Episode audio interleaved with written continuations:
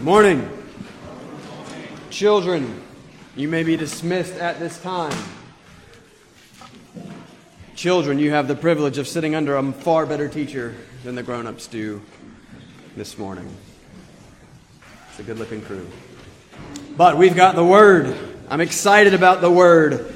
Our Word this morning again includes another wonderful Word about God's unbreakable Word and God's unrivaled Son. So please take out your Bible and turn back to John chapter 10, our last time in the wonderful John chapter 10, verses 22 through 42 this morning. You can find that starting on the bottom of page 896. John 10, 22 through 42. Last week we looked at the doctrines of the Good Shepherd's grace. We made the case that Christ is precious because Christ is gracious. And remember, John 17, 3, knowing God is eternal life.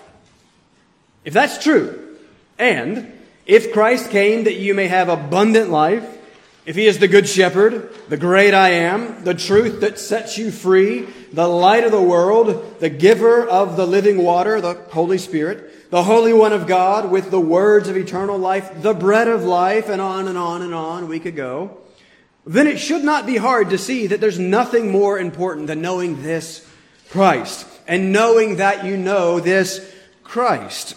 There is nothing more important that you believe and have life in his name. This eternal life, abundant life that will never end and that begins now.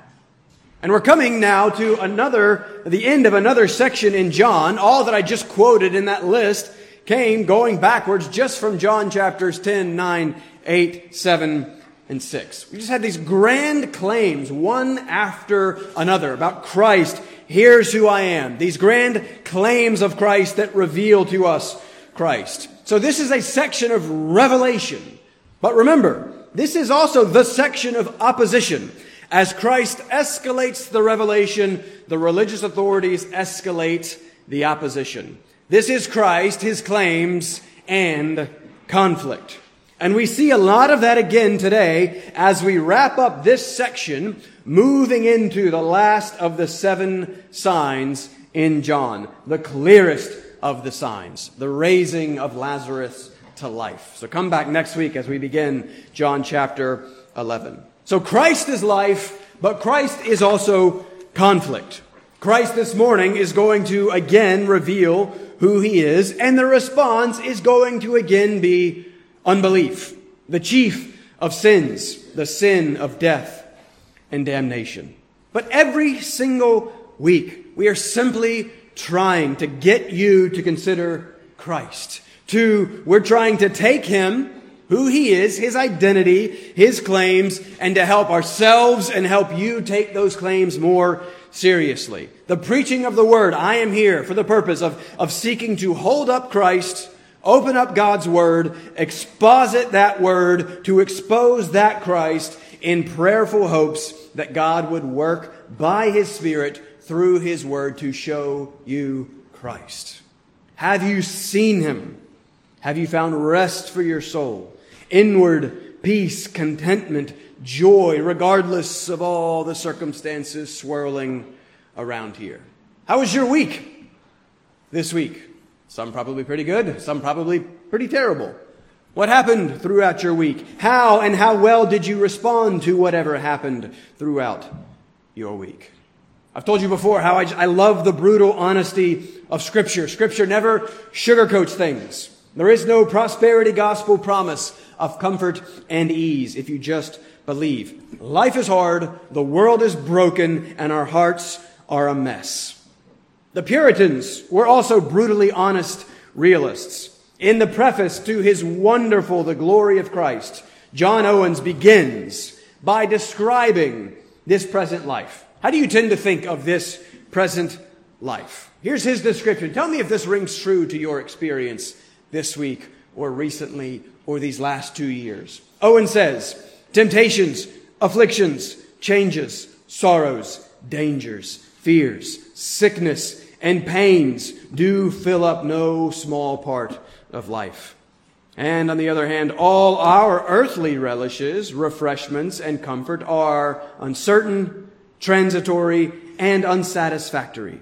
Everything in which we are concerned has the root of trouble and sorrow in it.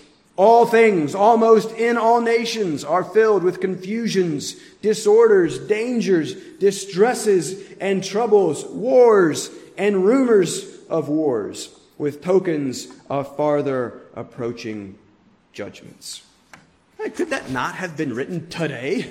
About today? About our hearts and our world? But lots of people complain about that. Owen doesn't care to complain about all the shortness, vanity, and misery of human life. His concern is only the relief that we may obtain from all of those evils. Doesn't that sound wonderful, right? Isn't that what we want? Relief from that whole list? Temptation, affliction, sorrow, danger, fear, sickness, pain, disorder, trouble, war, on and on and on. Relief, how? Beholding by faith the things that are unseen. That's Owen's claim. By beholding that which is spiritual and eternal, by ultimately beholding the glory of Christ. Owen goes on to say, catch this. Uh, what if this is true? Owen says, one real sight of the glory of Christ will give us full relief in all these matters. Come on, church. If that's true, what if one real sight of the glory of Christ could give us the relief from everything?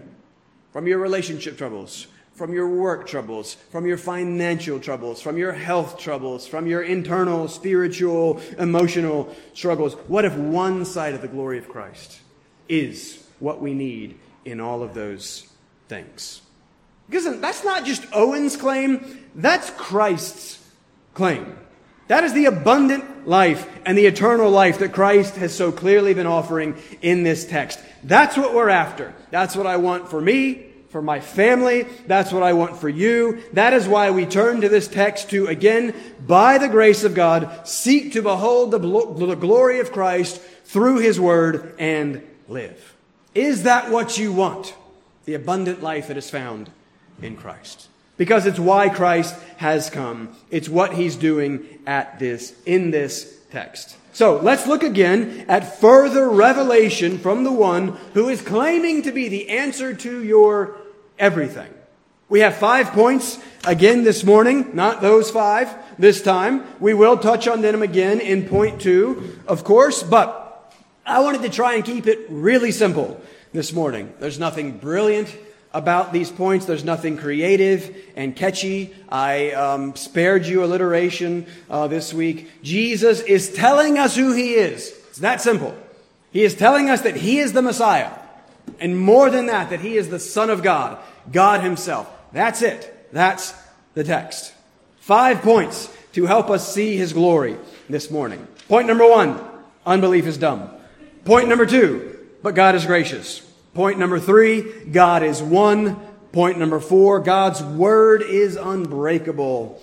And point number five, God's Christ is compassionate. Let's read the text and then we're going to work through it under these five headings. John chapter 10, we're going to pick up and read starting in verse 22 through 42. But this is the most important part. Pay attention. This is what God wants to say to you today. John 10 22.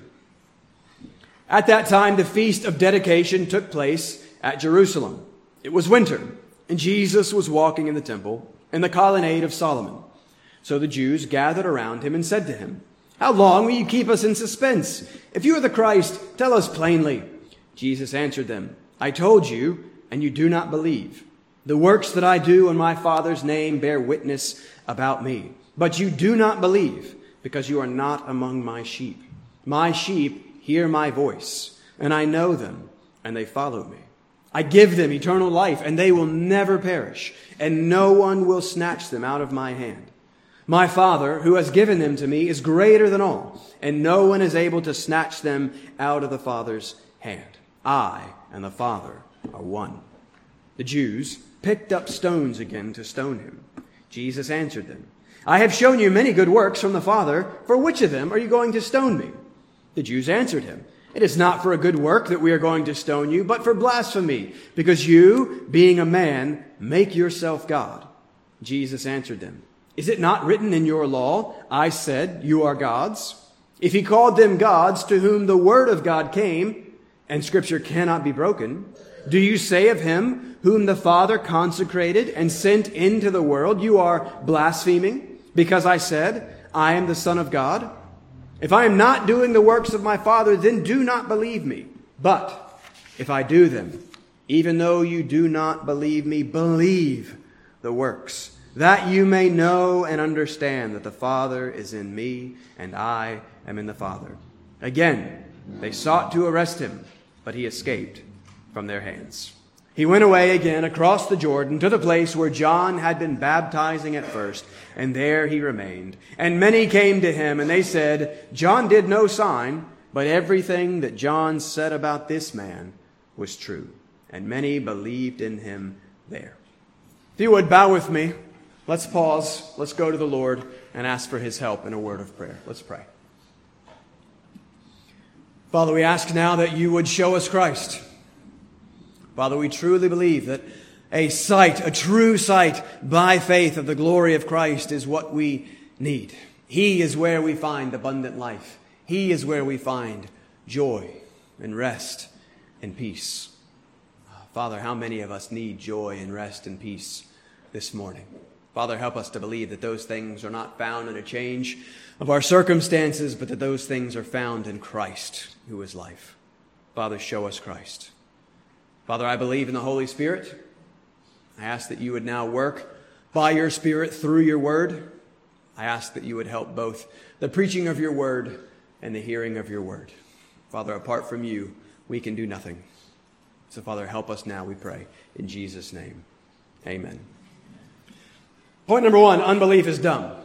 You might think that point is dumb. Fair enough. But at least it's clear, and you will remember it. Look at verse 22. We have had a scene shift. We've seen before that John isn't all that concerned with chronology. John's point is not to get too particular and precise with time. John's point is Christ. And one of the ways that he points to Christ is by structuring much of the action of the first part of the book around these various Jewish festivals. We've talked about the big three. There's the Feast of Unleavened Bread, which is Passover. There's the Feast of Weeks, which is Pentecost, and there's the Feast of Booths. Jesus has generally been operating in the context of the Feast of Booths since all the way back in chapter 7. Chapter 6 was during Passover. Then John jumps ahead six months without telling us, basically skipping the whole of Jesus' ministry in Galilee all the way to the Feast of Booths in chapter 7. And then John sticks largely there in chapters 7, 8, 9, and the first half of chapter 10 until now, until verse 22. Because here we read that it was the time of the feast of dedication. That's a different feast. So what is that? When is that? Well, this was not one of the big three that was commanded in God's law. This one was a more recent development. We know this feast today as Hanukkah. The feast of dedication began in the intertestamental period, the period between the Old and New Testaments. This started in the year 164 BC. Uh, after Alexander the Great basically conquered the known world, he died young at the age of 32. I'm 38 and I can't even get my act together to write one book. Um, he conquered the world by 32, thus the name. Great. But after his death, no one could follow him. No one could hold things together. So Alexander the Great's one great empire is split into four empires generally given to four of his generals. One of those was Seleucus, and thus the Seleucid Empire began. And then about a hundred years later, and a number of kings later, we get to Antiochus Epiphanes. And Israel is part of his empire. He was Greek, but he was kind of a jerk. Uh, the Greek rulers before him had somewhat sought to respect and protect Jewish identity and tradition. Antiochus did not. Big mistake. He began to outlaw many Jewish practices. He began to persecute those who resisted. And eventually, he even sets up a pagan altar to Zeus inside the very temple itself. Big mistake. The Jews revolted, and under the leadership of Judas Maccabeus, Judas the Hammer, maybe even a better name than Alexander the Great, the Hammer, the Jews recaptured the temple. They reconsecrated it to God on the 25th of the month of Kislev, which is basically December, and the people celebrated their victory for eight days. Thus, this feast, the feast of dedication, the festival of lights, or Hanukkah. Hanukkah just comes from the Hebrew word for to dedicate. Why did we run through all that? Ah, I like history, and you should know you should know history, and so you're welcome. I've just helped you. But it's a chronological marker that John is using. We are now somewhere two months after where we were in verse 21. It has been anywhere from one month to two months later. There has been a gap. It's now winter. Some argue that there is spiritual significance to that. John doesn't generally tell us much about the weather and things. So is he telling us that there's winter, there's spiritual darkness? I don't know. The main point is that the controversy and the conflict has not settled at all. Whatever has been going on in this intervening two months or so, things have not improved for Jesus. The Jews have not all of a sudden started to love Jesus and believe in Jesus. And so we see them pick right back up where they left off two months earlier in verse 24. Jesus is walking around the temple, the colonnade of Solomon. It's like a, a covered porch with pillars on the east side of the complex. And the Jews remember the religious authorities surround Jesus. Seems to be an aggressive surrounding of Jesus. This is antagonistic. And they ask him, How long will you keep us in suspense? If you are the Christ, tell us plainly. That first phrase that we read in the English there, keep us in suspense, it's notoriously difficult to translate in the Greek. Literally, it says something like, how long will you take away our life? And then it gets translated somewhat loosely and figuratively. I, I, couldn't figure out how best to translate it, but it's much more negative than just keep us in suspense. Some translator translate it fairly loosely as how long will you continue to annoy us or to bug us or bother us? And the point in the Greek seems to be that they're not asking this question because they're curious. They're asking because they are accusing. Remember, this whole section started all the way back in chapter 7, verse 1, with the note that the Jews, remember, the Jews is not just Israelites. It's not an ethnic term. It's a religious. This is the religious authorities. All the way back in 7-1, we see the Jews were seeking to kill him. This is the escalating conflict section of the letter. This is characterized by unbelief. But they at least raise the question that matters. If you are the Christ. And that's the only question that matters. If this man is the Christ, everything changes. If he is the Christ, your entire life should revolve around him. If he is not the Christ, then he's nothing and you should leave now, and I should quit my job. The identity of Jesus is the ultimate question. There's no middle ground. He's everything or he is nothing. And your response to him is your answer to this ultimate question. Who is Jesus? Is he the Christ? Tell us plainly. Look at verse 25. Jesus says, I have.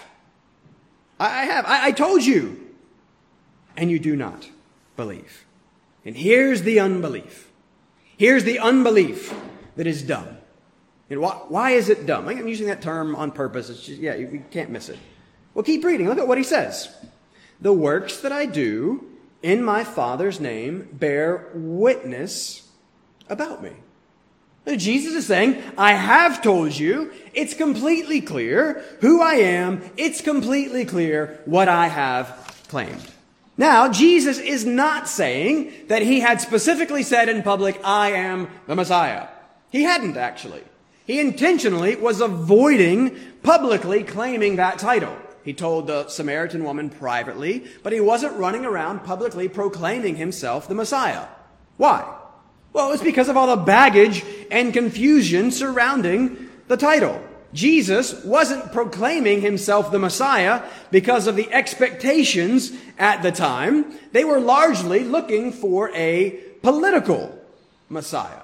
Right? After Judas the Hammer, after this brief period of freedom, Israel once again fell under the rule and reign of the Romans. For most, the expectation, what they wanted was a Messiah who would come and get rid of the Romans. They wanted an activist Messiah. They wanted a political Messiah. Jesus wanted nothing to do with that. And isn't it ironic that the way more and more churches today are proclaiming and portraying Jesus, activist Jesus, liberator Jesus, overthrower of the oppressor Jesus, and on and on and on, isn't it ironic that those are the specific things that Jesus was trying to avoid being identified as by not publicly proclaiming himself the Messiah? You see, if life is found in believing in Christ, you better make sure you understand the Christ in whom you are believing. Because if you get him wrong, you miss the life that is only found in him. And so Jesus was very careful to separate himself from all of these other expectations because he didn't want us to miss the main thing. He didn't want us to miss that he came that we may have abundant life. Verse 10. That he came to give eternal life. Verse 28. How? That he came to lay down his life for the sheep. Verse 11. So Jesus, the helper of the poor and the feeder of the poor and the liberator of the oppressed sounds nice. But what if a focus and an emphasis on that leads us to miss Jesus, the Savior of souls? That's the main thing. This is why it's kind to be clear. This is why Jesus was careful to be clear. He doesn't publicly proclaim himself the Messiah because they misunderstood who the Messiah would be and what he would come to do. But wait! Look at verse 25 again. He says that he did tell them. And this is what we opened with. Jesus didn't say the words, I am the Messiah, because they would have misunderstood. They would have missed that which is heavenly and eternal for that which is etern- for that which is earthly and temporal. Instead, Jesus said, I am the good shepherd. He said, I am. He said, I am the light of the world. He said, I am the bread of life and on and on and on. And so he very much did tell them. And he very much did show them. He gave sight to the blind. I am the light. He supernaturally fed 5,000. I am the bread of life. The works that I do in my Father's name bear witness about me. And so Jesus is saying, I told you and I showed you. It is clear who I am. The character of my person, my words, and my works make it undeniably clear who I am. I am the Messiah, the Son of God. And this is why unbelief is dumb. This is why I'm using a dumb, simple point. But it's, it's dumb because the truth is so obvious and clear and evident. Right? You come to me after the service and tell me, oh, did you know, by the way, that the earth is flat? Right? I am correct to respond to that. That is dumb. Right? Why? Because the truth is obvious, clear, and evident. Evidence abounds. Physical evidence, mathematical evidence, astronomical evidence, observational evidence. But if you've ever gotten into an argument with someone committed to this position, you have found that such evidence has little effect. But that doesn't make the position any less dumb. Loved it a few years ago, right? North Carolina, Tar Heels, great. Um, we loved it a few years ago, and a bunch of Duke players came out talking about how they believed in the flat earth. They're like, look, here's Duke's education, right? Here's all these guys proclaiming the flat earth theory. It's a, it's a, it's a joke. But the point is obvious evidence, clear, you should believe it. In the same way, the identity of Jesus as the Messiah. John is giving us evidence, evidence, evidence, evidence, making it abundantly and undeniably clear who this man is. And so it's dumb to disbelieve that which is abundantly evident. But don't forget chapter 9. Don't forget the sign that leads to all of this. Jesus gives sight to the blind, also then revealing the blindness of those who think they see, the Pharisees in 939. It's not just that they won't see, it's that they can't see. Remember, this is the doctrine that we discussed last week, the doctrine of total depravity, which includes total inability, which is in effect total blindness. Romans 1 tells us that that, what, that which can be known about God is plain to all in the things that God has made. But we all of us, in our sin, willfully reject and deny that knowledge and trade the worship of God for the worship of, of created things, trade His glory for the worship of inferior things. Listen, that's what unbelief is. What I want us to see here is that unbelief is the sin. It's the main one.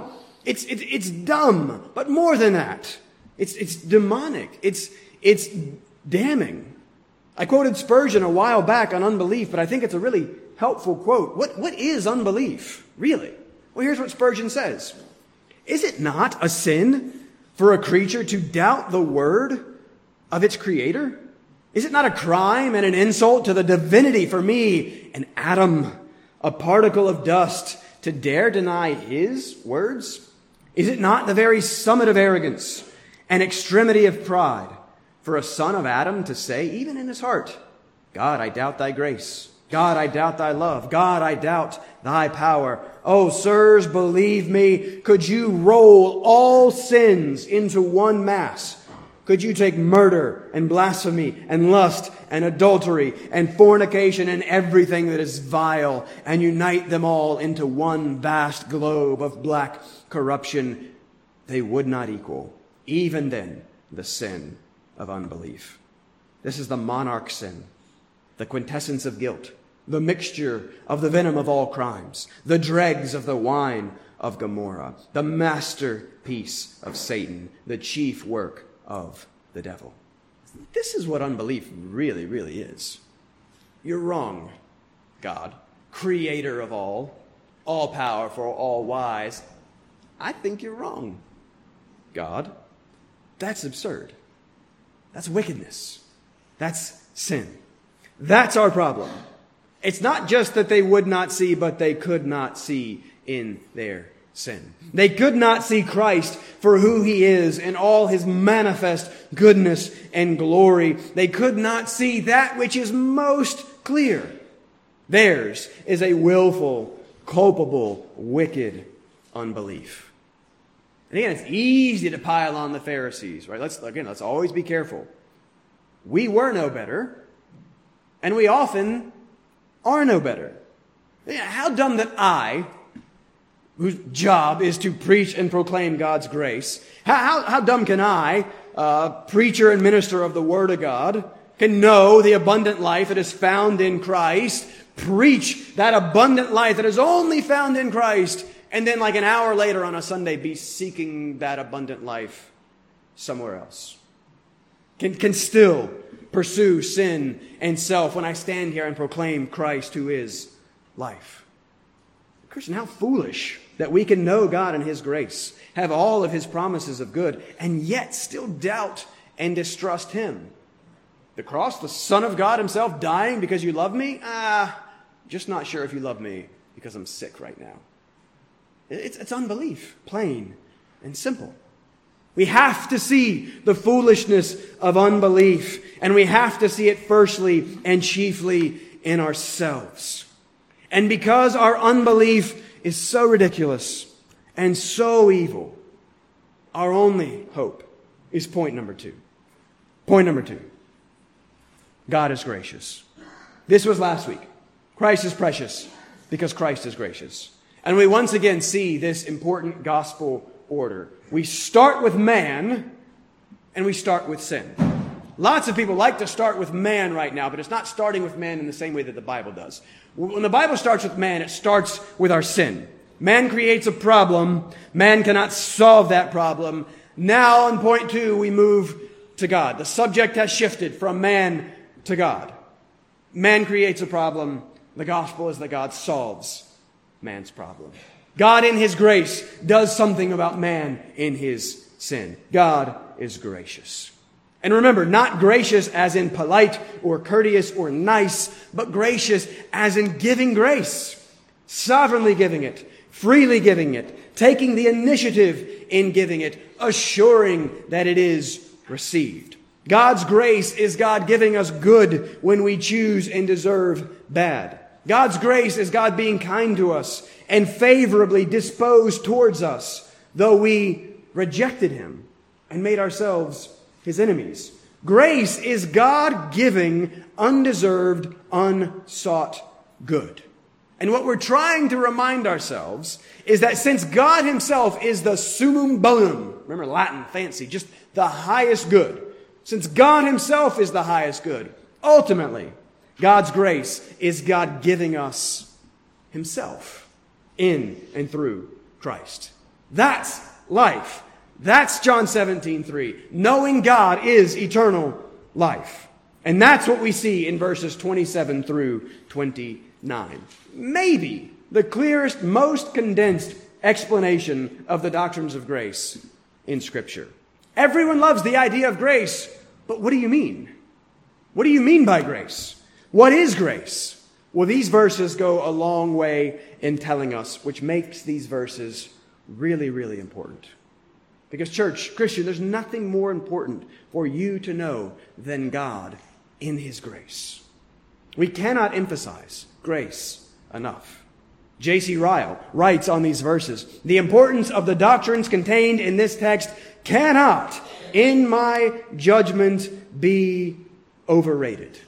Completely agree.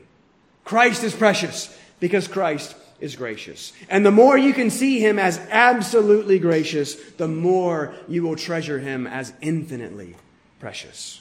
We've already just seen the total depravity in their and our ridiculous unbelief. Well, then these three verses compactly and clearly reveal points two, four, and five of the doctrines of grace as well. Look at verse 26. Note the order. Again, Jesus is explaining. He is teaching to them. He, he, look at what he tells them about their unbelief. He says, You do not believe because you are not among my sheep. We saw last time that this is the doctrine of unconditional election.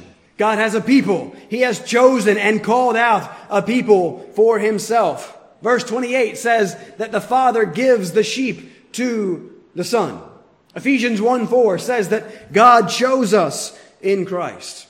And remember, this has to be the case if we are dead in our trespasses and sins. This, this election has to be unconditional for it to truly be grace. Grace that is based ultimately in and on us is simply not grace. Grace that is ultimately up to us to actualize and complete is it's not grace.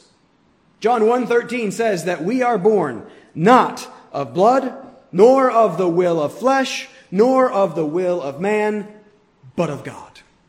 That's the doctrines of grace. We are born of God. Romans 9:16 says that it depends not on human will, but on God who has mercy.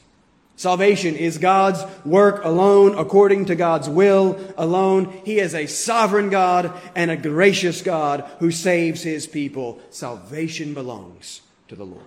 That's all we mean with the doctrines of grace.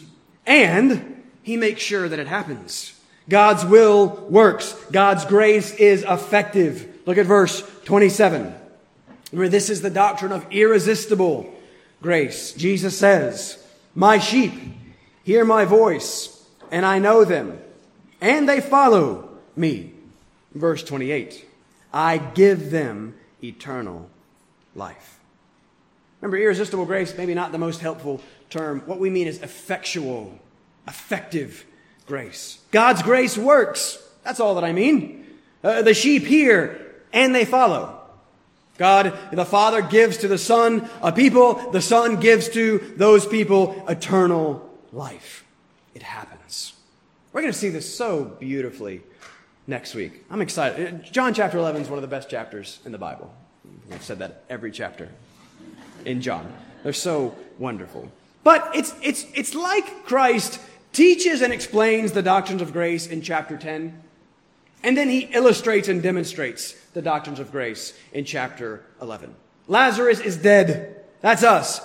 Dead. Jesus comes to Lazarus. Jesus calls to Lazarus. Jesus literally speaks words of life. Jesus literally commands life, and his powerful, effective call gives that life to Lazarus. And then Lazarus responds. Then he obeys and he walks out of the tomb. Regeneration precedes faith. God speaks, life is given, God's people live and respond. I want you to see that God's grace is gloriously effective and irresistible. It works, it gives life. The sheep hear and follow. The sheep are given eternal life. And that proves the fifth doctrine of grace. Eh, circumstances are terrible. Wars, rumors of wars, relationships, work, bad circumstances. What might happen? Could any of these things be so bad that they could separate you from the love of God in Christ Jesus, our Lord? Fifth doctrine of grace. The doctrine of the perseverance. Better yet, the preservation of the saints. Look at verse 28. I give them eternal life, and they will never perish, and no one will snatch them out of my hand. Just in case that's not clear, Verse 29 My Father, who has given them to me, is greater than all, and no one is able to snatch them out of my Father's hand. Eternal life cannot be lost. Eternal life, by definition, is enduring and unending. Nothing can snatch us from God's omnipotent hand. Nothing can separate us uh, from His love. There is therefore now no condemnation for those who are in Christ Jesus. And all that can only be true. You can only truly have confidence and security if God's grace is electing and affecting and securing. You are safe in God's preserving hand. Next week, I really want to emphasize, come back again, you're safe in God's providential hand. I want you to see that next week as Christ proclaims his love for Lazarus, and then he waits. And then he lets Lazarus die. Now, some of you maybe feel like you're being let to die right now. The beginning of John 11 is so, so helpful. God's hand preserves, and it's also God's hand of providence. And you desperately need to understand God's providence. Next week. Come next week. But God's grace is electing, affecting, and securing. And listen, I obnoxiously, firmly, but I think biblically believe that anything else is not truly grace. Anything else will, will cut into your security, your peace, and your joy as it implicitly turns you back to yourself. Jesus wants to be very clear in his revelation of God's glorious grace. Salvation belongs to the Lord, period. It's his work, not ours. And that's such good news because he does not fail. Son, I aim at and will and begin all sorts of things that I ultimately fail and never complete. But I am sure, along with Paul, that he who began a good work in you will bring it to completion. And I am sure that that is my only hope. Again, if I could mess it up, I would. And so my only hope is that it is in his hands. Grace is our hope. How desperately you daily need to know God in His grace and what that grace actually is and does. It affects your salvation. It secures your salvation. It actually saves. Christ is precious because Christ is gracious. Christ is glorious because Christ is gracious. And point number three Christ is glorious and Christ is gracious well, because Christ is God, and God is one. You'll notice that the subject of each of points two through five is, is God. Yeah, that was on purpose. The whole point of this text, the, uh, the climax, the climactic conclusion of this passage is verse 30. I and the Father are one. The point here is the, the unity and the oneness of God, the Father and the Son. And so the subject of each point being God is to emphasize that Christ, who has just revealed himself as the Good Shepherd, is one with God. He is God. They say, hey, tell us plainly if you are the Christ. He says, I'll do you one better. And he tells them that he is Yahweh, God in the flesh. That's what he has to be saying in verse 30. It has to be. Yes, in the context, Jesus is in part saying that his will and his work are one with the Father. There is a unity of will in God. They're on the same team. They're doing the same thing. They are God, one God. Jesus has just said that no one will snatch them out of my hand, no one will snatch them out of the Father's hand. They are one in this work. Down in verse 37, Jesus says that he is doing the works of his Father. We saw this back in 639. Jesus says that he has come not to do his own will, but the will of him who sent him. Side note, if you want to look at that verse, 637, what is the Father's will, by the way, in that verse? that I should lose nothing of all that he has given me, but raise it up on the last day. There again is the doctrine. Unconditional election, irresistible grace, perseverance of the saints, all rolled into one tight, compact statement. The will and work of the Father and the Son are one. They're perfectly united. And that itself would be enough of a claim to deity. Who of us perfectly wills and works the will of God? And as we're going to see tonight, come to prayer tonight at 5. We're to pray in the third petition of the Lord's Prayer, Your will be done. I don't know about you, but if we're honest with ourselves, how much of what we actually pray is ultimately in pursuit of our own will? How much of our prayers are actually profoundly selfish? We're seeking to increasingly orient our, our prayers around God and His glory and the prayers that He gives us in Scripture. Come tonight at 5. But we want to will the Father's will, though we fail. So we pray for the Father's will. We pray not to conform His will to our will. Hey, God, I had this really good idea. Here's the thing that I think that you should probably do that maybe you didn't think about. Um, here I'm going to tell you, you should do this thing. No, we're not trying to conform Him to our will. We're trying to more and more conform our will to, to His perfect will. Right? So we, we want to do this, but we fail to do this perfectly. Jesus, though, perfectly wills and works the Father's will. And that must then mean that Jesus is God. Because that's ultimately what he's claiming in verse 30. Not just that he is one with God's will, but that he is one with God's essence. He says in verse 38, The Father is in me, and I am in the Father. This is the mysterious yet foundational and fundamental doctrine of the Trinity. Uh, if you're not worshiping the triune God, you're not worshiping God. You're worshiping a false God. God, the Father, one God, three persons. Shorter Catechism, question six says, three persons are in the one God, the Father, the Son, and the Holy Spirit. These three are one God, the same in substance, and equal in power and glory. Why is Christ glorious? Why is one true sight of Him by faith the answer to all that ails? Because he's God.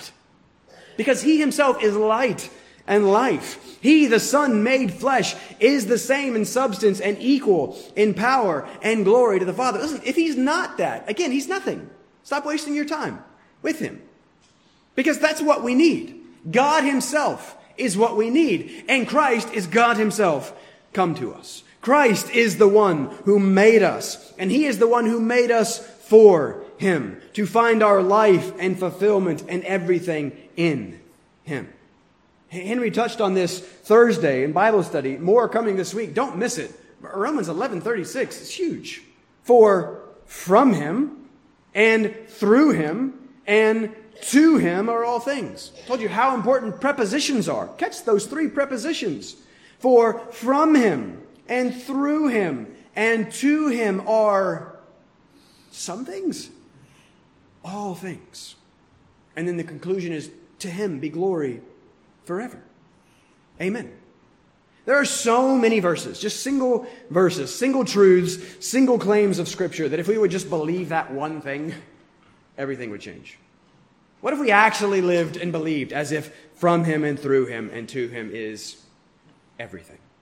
What if we lived as if we existed to glorify God first and foremost? And in so doing, we actually enjoyed him forever. What if we actually found abundant life and ultimate good and pleasure and joy and peace in him? That's what Christ is claiming. He is claiming to be the God of good, the fullness of joy and pleasure forevermore. Psalm 16. And so we know that that's what he's claiming in verse 30. There's debate about verse 30, and the commentators will dozens of pages arguing what is Christ really claiming in verse 30. We know what Christ is claiming in verse 30 because of how the Jews respond to what Christ is claiming. They understood what he was claiming. Look at verse 31. Here's their response to his claim. They picked up stones again to stone him. And we just went through this back in chapter 8, verse 59. There was no question in their minds what Christ was claiming. He was claiming divinity. He was claiming to be ultimate reality, to be God Himself standing before their blind eyes. And so they say in verse 33 it's for blasphemy that we are going to stone you because you, being a man, make yourself God. You see, they understand what He's claiming, and they refuse to believe what He is claiming unbelief. And how ironic, by the way, notice their claim. How ironic is their claim? You, a man, make yourself God. When in reality, the very thing that has happened, 114, is that you, God, have made yourself man. And the Word became flesh and dwelt among us. And we have seen his only glory from the Father, full of grace and truth. But they clearly have not seen. God is one, and Christ is God. And thus, to miss this, to miss Christ, is everything. It's to miss everything. So this is sin, church. Sin should make us so sad. Our sin, first and foremost, should make us so sad. Right? Does your sin make you sad? Right? Are you broken? I had a wonderful week. God was very gracious to us this week. I, I got like impatient with my kids one night. Um, I'm not a yeller, but I'm a cold, angry, just cold and simmering, passive aggressive angry. I just broke. I was so sad afterwards. I had to like go back in and talk to them and, and apologize to them. Right? How foolish! How foolish! God is so good to me. Here's these five wonderful girls, and they like spill something, or they don't get ready quick enough, and I can get short and impatient and angry. Like, how foolish is that sin? It made me very sad. I spent an hour just kind of praying and confessing and broken and, and just thankful for the Lord's grace and went and apologized to them. And, and God is so good. Right? We should really hate sin. And it should make us so sad. Do you see how stupid sin is and how dumb it is? It should make us sad.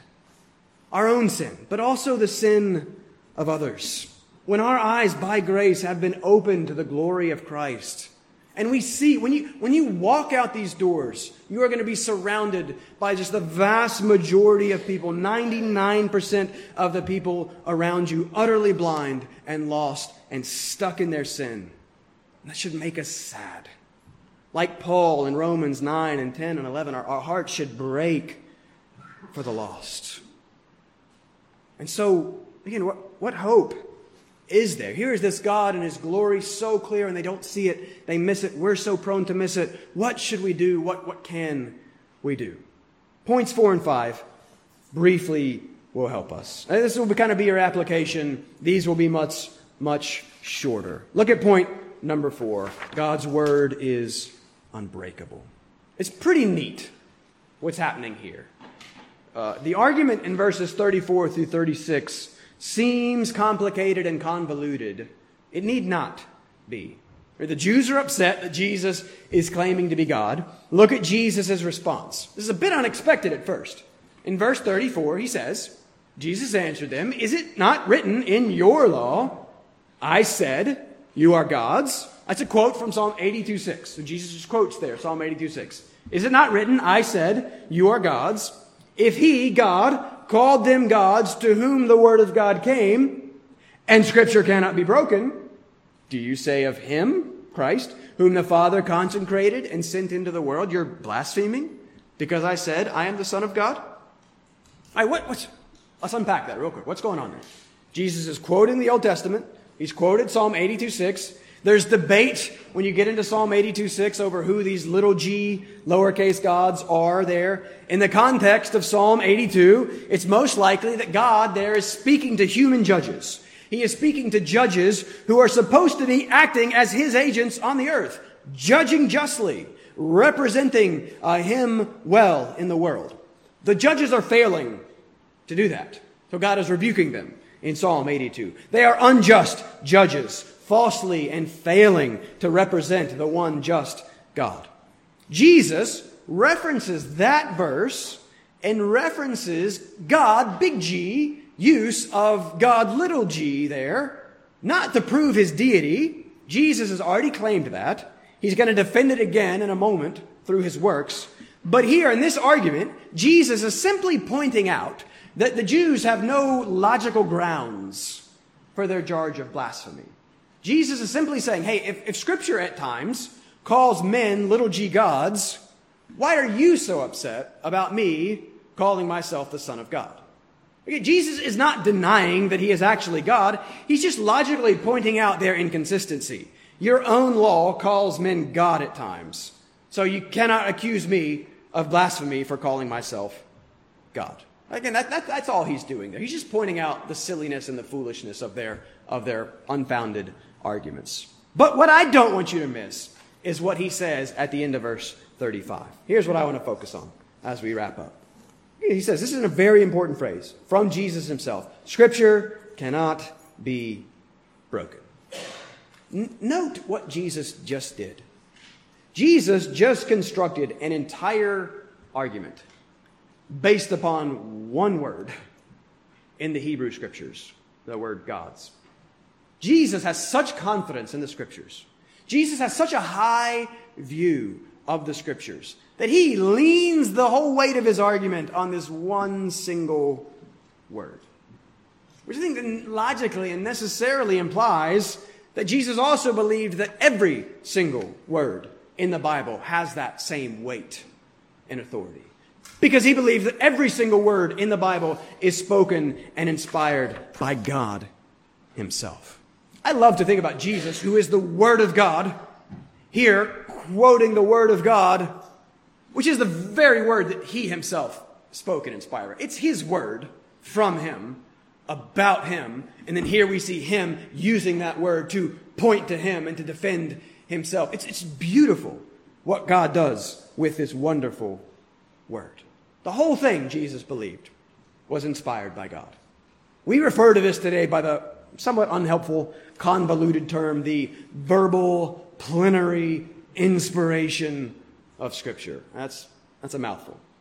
Verbal, we just mean it's, it's very words, not general ideas, not like Scripture makes you feel nice and respond to some truths that come out as you subjectively read it. No, the very words are inspired. Plenary just means it's every single one of those words that are inspired. 2 Timothy 3:16 that are breathed out by God himself. This God of infallible truth, where scripture speaks, God speaks. Thus scripture does and can only speak the truth. And that makes the word and the absolute truthfulness and trustworthiness of the word. This is the very foundation of the Christian faith. That means that if you remove the scripture as this infallible foundation, if you limit the truthfulness or the trustworthiness of scripture, whatever you have, whatever you're left with, is not Christian, ultimately. Christians have a high view of Scripture because Christ has a high view of Scripture. And Christ is life. And since Scripture is the only means through which we meet Christ, since it is the medium through which Christ is revealed and related to us, the Scriptures are everything to us, personally and corporately. God forbid that we would doubt them, that we would call them to question set them aside, limit them, or minimize them, or qualify them in any way. I mean, this is Satan's first lie. This is how Satan operates. Did, did God really say? And he casts doubt upon the trustworthiness of God's word. And how much doubt is being cast on the trustworthiness of God's word, even in churches today. Ah, you know, this part, uh, gender and sexuality, and this part about this, that, you know, it doesn't really mean this. You don't really have to listen. Listen, you start pulling out any of that, you, you limit the trustworthiness of the whole thing. This is our foundation. The scripture is literally God's word. It's the very words of God himself to man. Christ believed that, and he proves that here in quoting this one word as proof for his argument. And thus, believing in Christ includes believing in the Word in the way that Christ believed it as well. You cannot deny the Word of Christ and believe in Christ. You just, you can't. You cannot deny God's Word and claim to be following Christ. You cannot separate the Word incarnated, Jesus Christ, from the Word inscripturated, the Bible. It is the living and active Word of eternal life because it reveals Him. The Word who gives eternal life. And He does that through this word. Calvin says this. He says, This is the principle that distinguishes our religion from all others, that we know that God has spoken to us. He goes on to say, We owe to the Scripture the same reverence as we owe to God, since it has its only source in Him and has nothing of human origin mixed with it. See, God's Word is unbreakable. It cannot be doubted. It cannot be faulted. The scripture cannot be emptied of power by showing that it, that it is in error because it does not err. In all that it affirms, it affirms truth. And ultimately, the truth that it affirms is Christ, the way, the truth, and the life. Be very, very careful.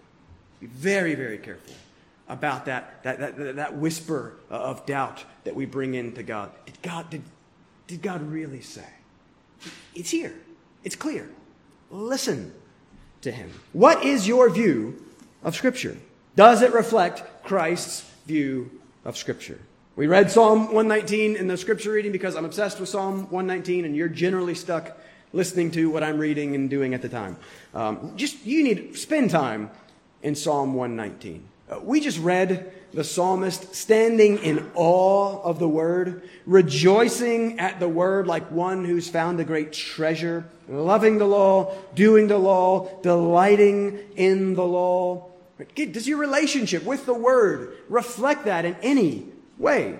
We Christians are sometimes sad and dissatisfied and depressed for various reasons, but often in those times we have nothing to do with the word that is life and light and delight. Jesus says you can't live without it. Man shall not live by bread alone, but by every word that comes from the mouth of God. It's our food.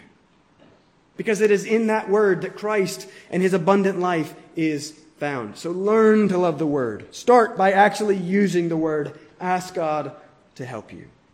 J.I. Packer writes in his book on the Puritans To the Puritan, the Bible was in truth the most precious possession that this world affords. Is this your most pre- precious possession that you have in this world?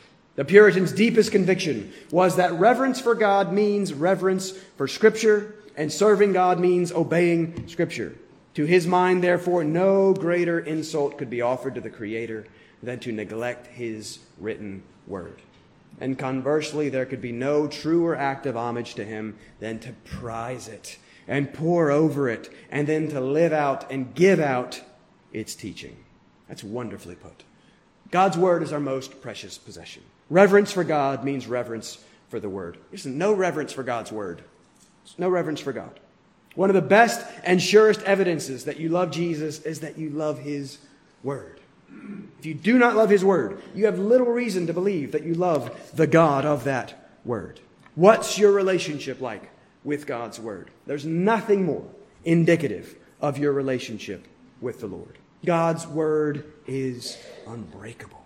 God is totally reliable, and thus so is his word. God's word is glorious because of its source and subject, and that subject is Christ. If it is a sight of the glory of Christ that we need, then it is the word that we need, because that is how we see him by faith. My only hope is that as, is that as the word is preached, is why we pray at the beginning. My only hope is that the Spirit works through that word to open the eyes of my heart and your heart to give us a glimpse of the all glorious Christ. What if one sight of his glory could really deliver all that you are looking for?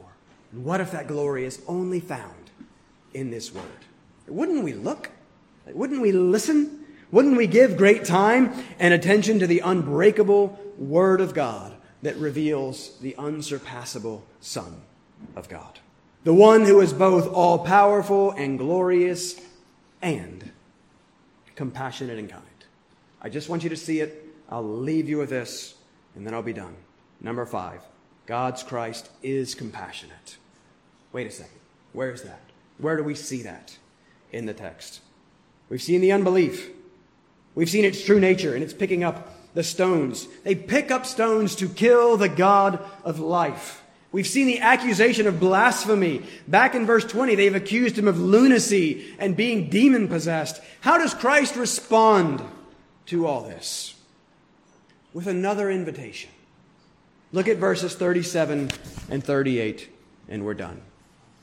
If I'm not doing the works of my Father, then do not believe me. But, this is so gracious. They're trying to kill him. Look at what he says to them. But, if I do those works, even if you do not believe me, believe the works, that you may know and understand that the Father is in me and I am in the Father. So many important John words in that phrase, key words. Believe, know, and understand. Jesus wants them to believe so that they may know the Father and Him in one. What does John link all those words to throughout this book? Life. Life. They're seeking His death, and yet Christ still offers them life. They are sinfully and stubbornly refusing to believe, and yet He still kindly invites them to believe and live. This is Christ. How little we respond to attack and accusation and anger like Christ does here. Christ never excuses or allows or ignores sin, but he always graciously invites sinners to come to him for the forgiveness of those sins. We are attacked. We are so prone to attack back. He is attacked and he invites. He pleads, believe and live. And what a glorious and good Christ. There is no one like this. Remember, only a Jesus could invent a Jesus. What an admirable conjunction of diverse excellencies. This man, this God man, Jesus Christ. What if he is all that he reveals himself to be here? So don't miss the foolishness of unbelief. Consider his claims. Consider the evidence. What else could explain this man? Don't miss the teaching of his absolute grace. Oh, the grace that is greater than all of our sins. Oh, so much sin. His grace is greater. That's amazing. Don't miss his big claim to be God himself. What if he is? What if God has come? What if God has spoken through this unbreakable word? And what if that word contains an invitation to you, dead sinner, to come to him for the forgiveness of those sins? To come to the only one who can forgive those sins because he is the only one who came to take on those sins and die for those sins and rise again. Something must be done about your sin. Either Christ has done something about it on the cross, or you will have to do something about it yourself in hell. And so don't miss the kindness of his closing invitation here. Believe. Let me give Spurgeon the closing words. Here's how Spurgeon closed one of his sermons on this text, only the way that only Spurgeon can do it. Here's what he says He says, The devil wants you to wait, for he knows that he can come and steal away the good seed of the kingdom. But if the Lord should give you the grace to decide for him at once, if you were to believe on Jesus now, what joy there would be among the angels. They would ring the bells of heaven and rejoice over lost ones found. What peace there would be in your own heart. And what thankfulness and delight there would be among the people of God when they heard of it. Only believe. Look to the all glorious Christ and live. If you would bow with me, let's close with a word of prayer.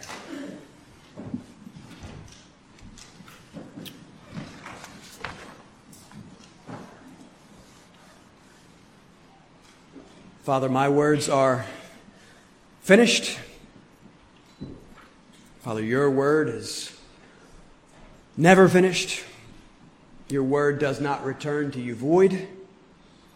Your word is breathed out by you. Your word is living and active. Your word is the means uh, through which you grant new life in Christ. Father, we ask that you would work through your word. Father, for those who are here this morning who uh, do not have new life in Christ, Father, make them aware, make them miserably aware of their sin and their helplessness and hopelessness. Father, then use that to direct them to the Christ who is life, who is kind and compassionate, and who forgives sins and grants life freely and graciously. Father, we pray that you would work through your word in bringing sinners from death to life this morning. Father, for those of us who have, by your grace, already been moved um, from death to life, Father, how prone we are to wander, how quick we are to slip back into sin and self. Father, give us a sight of the glory of Christ. Compel us, convince us that He is life. Forgive us for how quick we are to seek and try and find life and pleasure and joy in the things of this world. Father, show us that it is only found in Him and that it is truly found in Him. We may that we would we pray that we may increasingly find great peace and rest and joy in Jesus. Father, only you uh, can do that by your Spirit through your word. And so we ask now that you would, and we ask it in Jesus' name. Amen. Amen.